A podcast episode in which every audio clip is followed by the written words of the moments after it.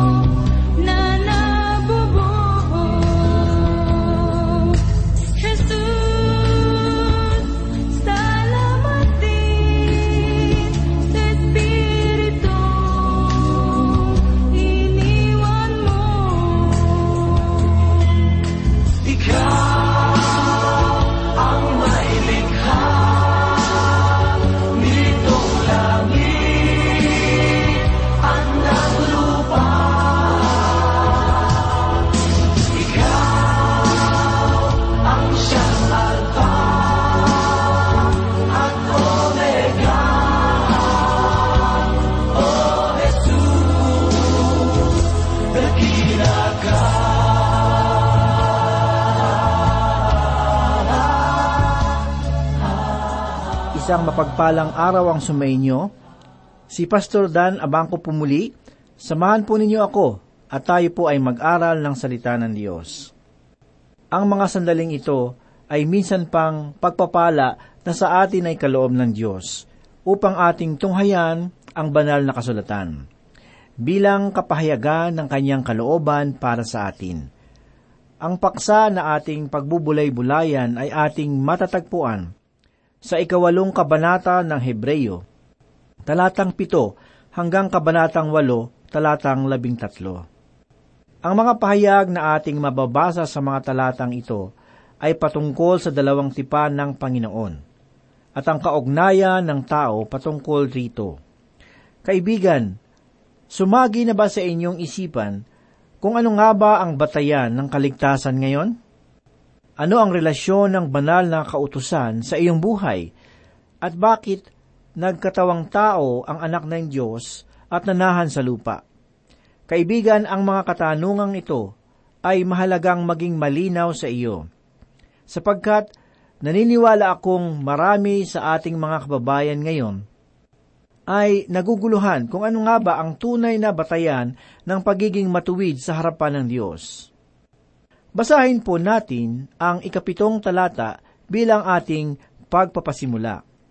Sangayon sa mayakda, sapagkat kung ang unang tipang yaon ay naging walang kakulangan, ang pananalita na ito ay nangangahulugan lamang na ang unang tipan ay hindi sapat para sa atin sapagkat ito ang nagbigay daan sa pangangailangan ng isang masigit na kapaki-pakinabang na tipan.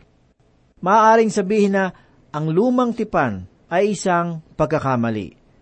Subalit, hindi po gayon ang ibig nitong ipahiwatig. Pakinggan po natin ang sumunod na talata. Sapagkat sa pagkakita ng kakulangan sa kanila, ay sinabi niya, Narito, dumarating ang mga araw. Sinasabi ng Panginoon na ako'y gagawa ng isang bagong pakikipagtipan sa sangbahayan ni Israel at sa sangbahayan ni Huda. Ang pahayag na sapagkat sa pagkakita ng kakulangan sa kanila ay maliwanag na salita na sa mga Israelita pumapatungkol ang kakulangan at hindi sa tipan ng Diyos.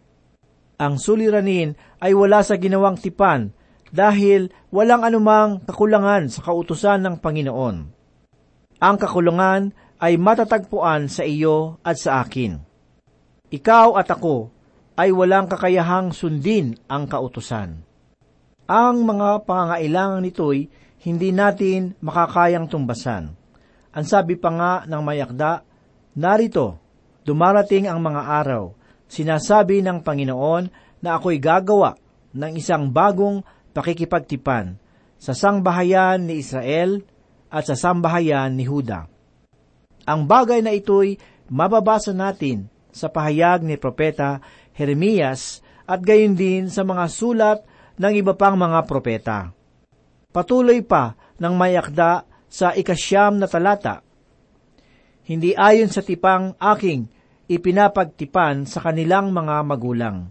Nang araw na sila'y aking tangnan sa kamay upang sila'y ihatid sa labas ng lupain ng Ehipto, sapagkat sila'y hindi nananatili sa tipan.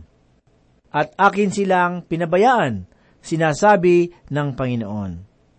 Ang unang tipan ay sinuway nating mga nilalang. Hindi natin nagawang isakatuparan ang mga pangangailangang ito.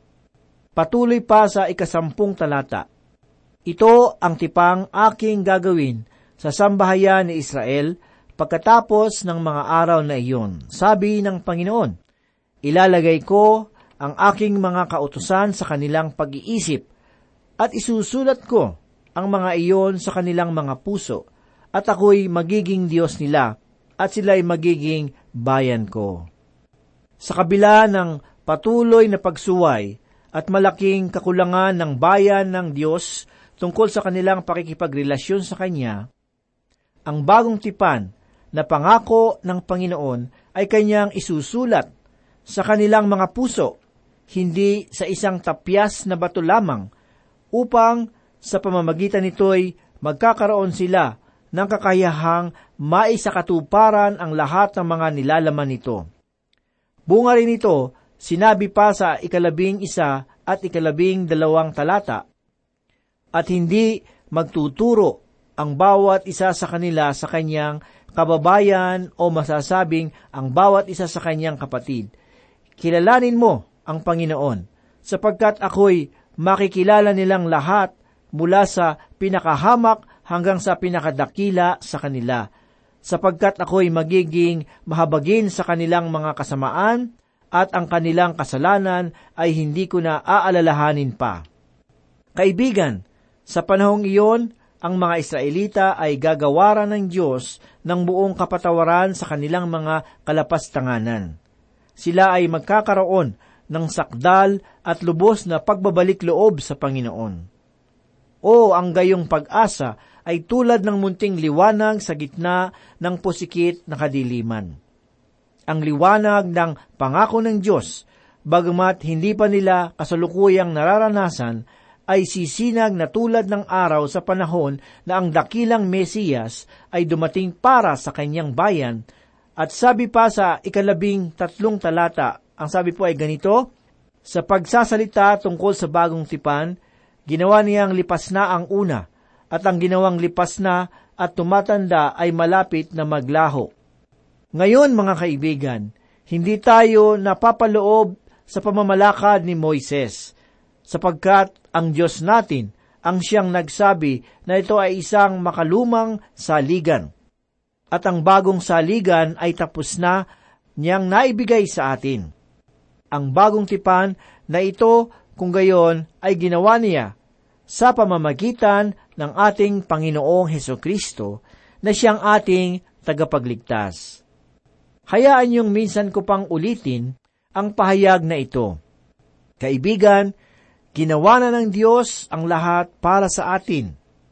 Ang kanyang katugunan ay hindi na kadahilanang may mali o kakulangan sa lumang tipan, sapagkat ang totoo, tayo ay mayroong kahinaan at kamalian.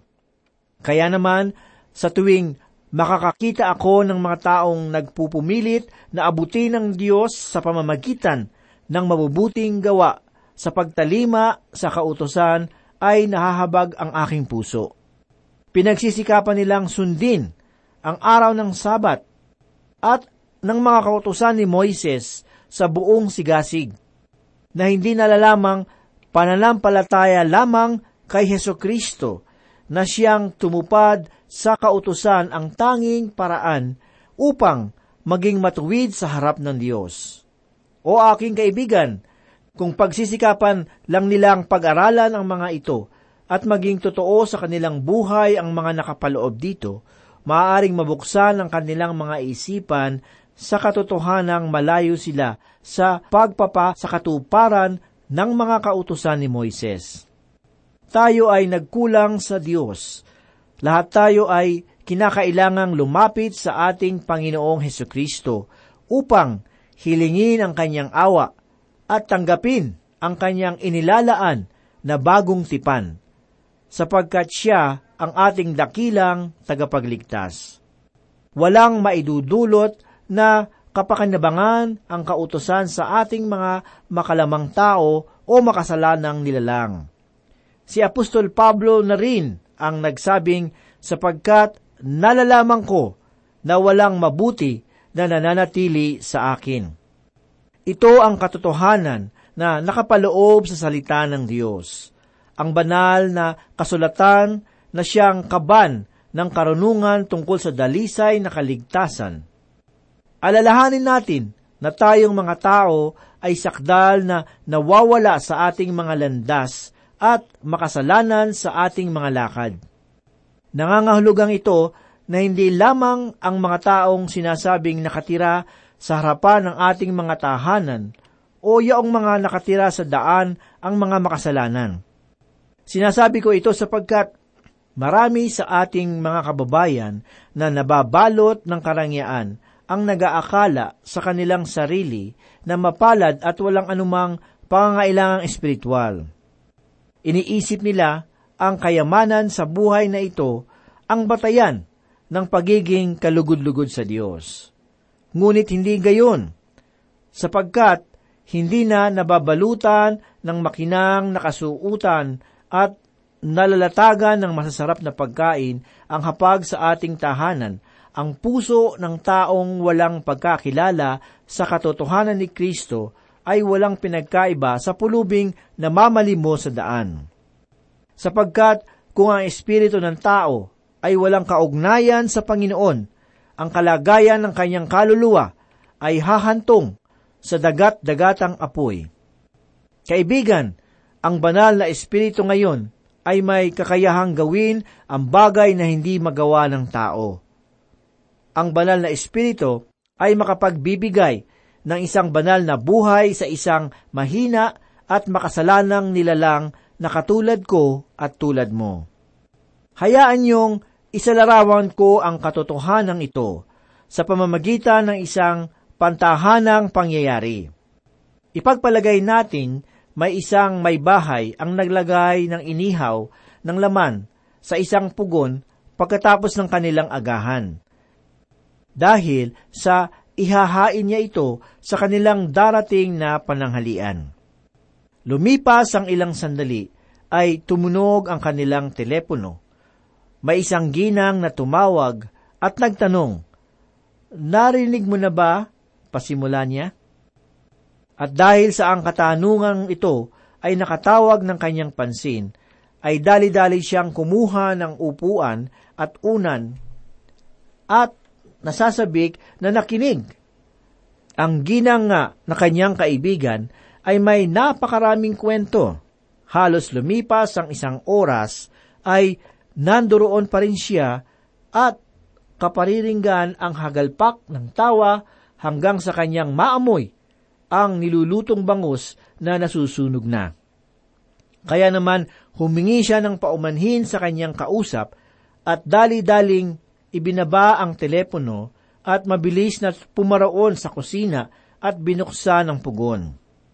Kumuha siya ng tinidor at sinubukang itaas ang kanyang inihaw. Subalit, hindi na ito nakayanang ilabas. Sinubukan niya uli at ngayon mas malapit na sa mga buto nito, ngunit hindi pa rin ito nagawang alisin. Kaya naman, nagpasya siyang kunin ang malapit na sandok na ginagamit sa pagpipirito upang madali niya itong makuha. Inilagay niya ito sa ilalim ng kanyang niluluto at saka ito itinaas. At nangyaring ito nga ay kanyang nakuha. Kaibigan, isang payak na halimbawa ang ating mapapansin sa pangyayaring ito. At ang tinidor ay mahina sa laman ng inihaw, bagamat wala namang mali sa tinidor, sapagkat isa itong matibay at magandang uri ng kasangkapan sa kusina. Ngunit hindi niya nakayanang iahon ang inihaw dahil may suliranin sa laman ng isda dahil ito ay labis na naluto. Ngunit nakayanang gawin ng sandok ang hindi kayang gawin ng isang tinidor. Sapagkat ito ay may kakayahan na sangayon sa kanyang anyo at gamit sa pagluluto. Ang kautusan ay maihahalin tulad natin sa tinidor. Bagamat ito ay mabuti, maganda at maayos, subalit hindi ito ang mabuting kaparaanan upang ang tao ay iahon sa kasalanan. Ang kautusan ay walang kakayahan upang tayo ay iahon. Hindi nito tayo magagawang iligtas. Ngunit, may bagong aral na ipinapahayag ang banal na espiritu. At naniniwala akong anuman ang mga kakulangan ng kautusan tungkol sa ating ikagaganap ay magagawang punan ng banal na espiritu. Dahil dito, nararapat lamang na ikaw at ako ay maligtas at mamuhay bilang isang mananampalataya ng Diyos sa ilalim ng bagong aral na ito. Nakamtan natin ang bagong tipan na ito ay batay sa isang mas magandang pangako. Ibinigay ng Diyos sa atin ang banal na Espiritu at si Kristo ang ating tagapamagitan upang tayo ay matulungan tungkol sa ating makasalanang kalagayan. Ito ay isang napakagandang mensahe na hango sa salita ng Diyos. Kung ninanais niyong lumago sa pagkakilala sa Panginoon, kinakailangan nating alisin ang gatas na pamamaraan sa pag-aaral ng kanyang salita. Huwag nawa tayong manatili na tulad ng isang sanggol. Sapagkat hangarin ng Diyos na tayo ay lumago sa kanyang katotohanan.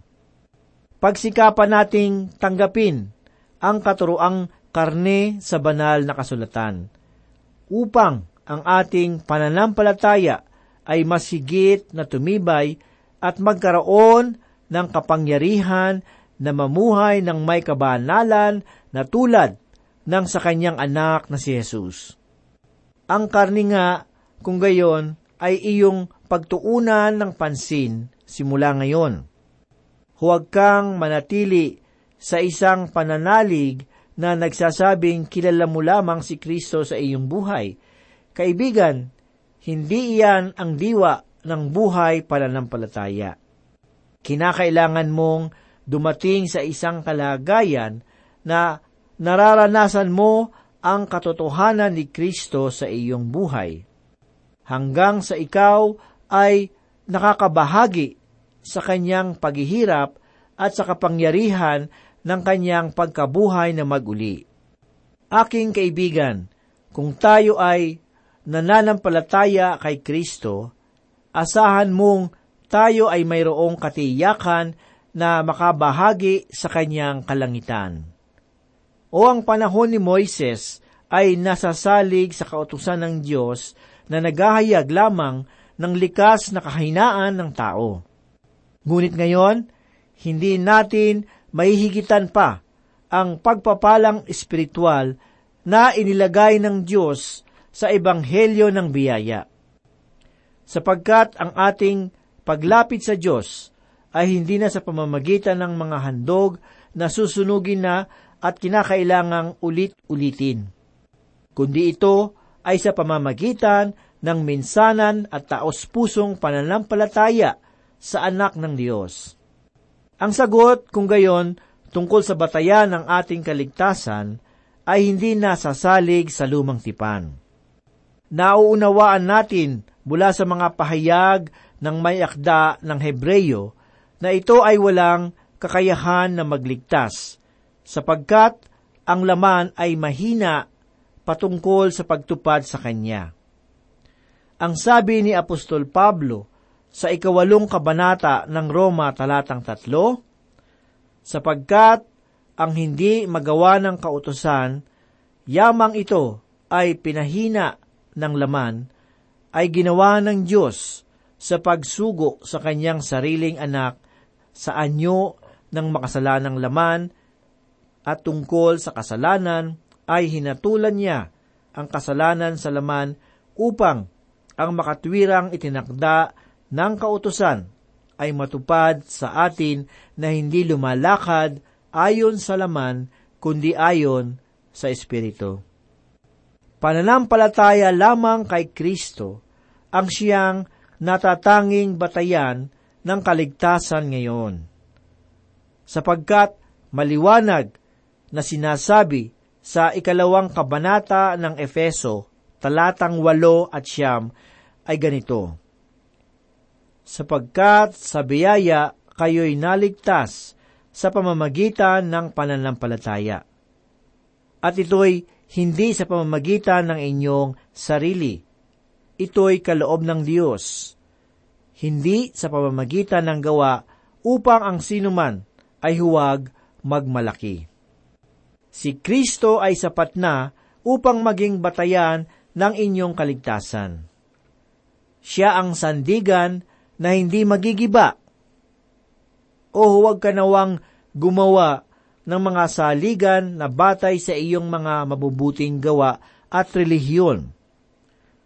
Ang pananalig nawa sa anak ng Diyos ang iyong maging saligan at asahan mong hindi ito magigiba. Kaibigan, kumusta ang iyong buhay ngayon? Kumusta ang iyong pagkakilala kay Kristo? Siya ba ay nasa iyong puso? Siya ba ang saligan ng iyong buhay tungo sa kaligtasan? O wag nawang katuruan at husay ng tao ang iyong maging saligan, sapagkat iisang persona lamang ang iyong dapat sampalatayaan. Siya si Kristo, ang anak ng Diyos na namatay dahil sa iyong kasalanan at nabuhay na maguli upang ang pananampalataya ay magkaroon ng buhay. Kaibigan, sumampalataya ka kay Kristo at ikaw ay maliligtas. Manalangin po tayo.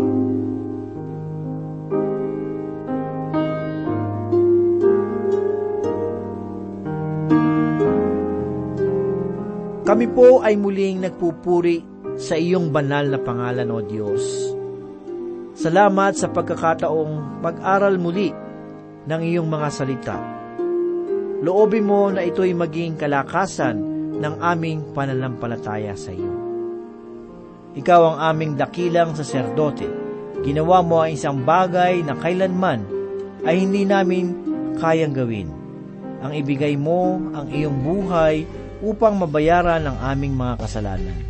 Salamat, O Diyos, sa iyong dakila at walang kapantay na pagmamahal.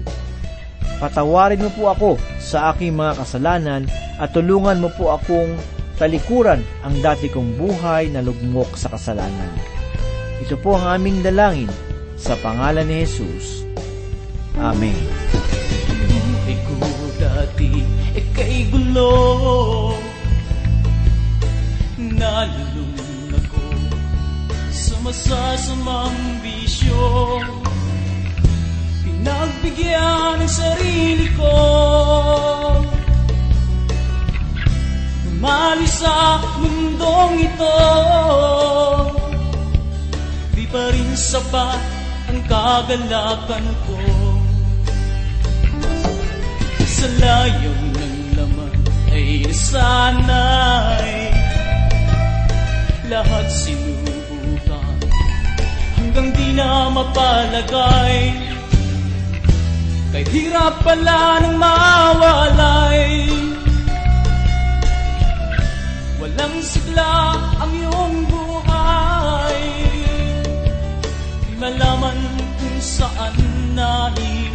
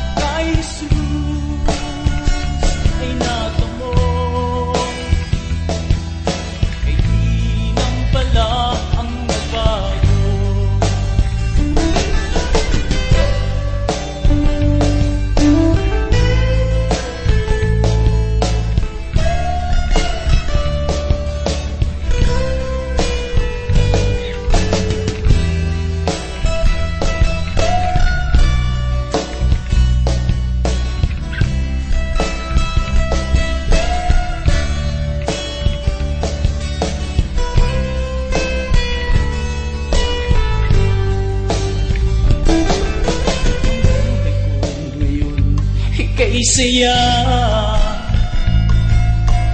May kasapatan ang aking nadarama. Salamat sa bagong pag-asa.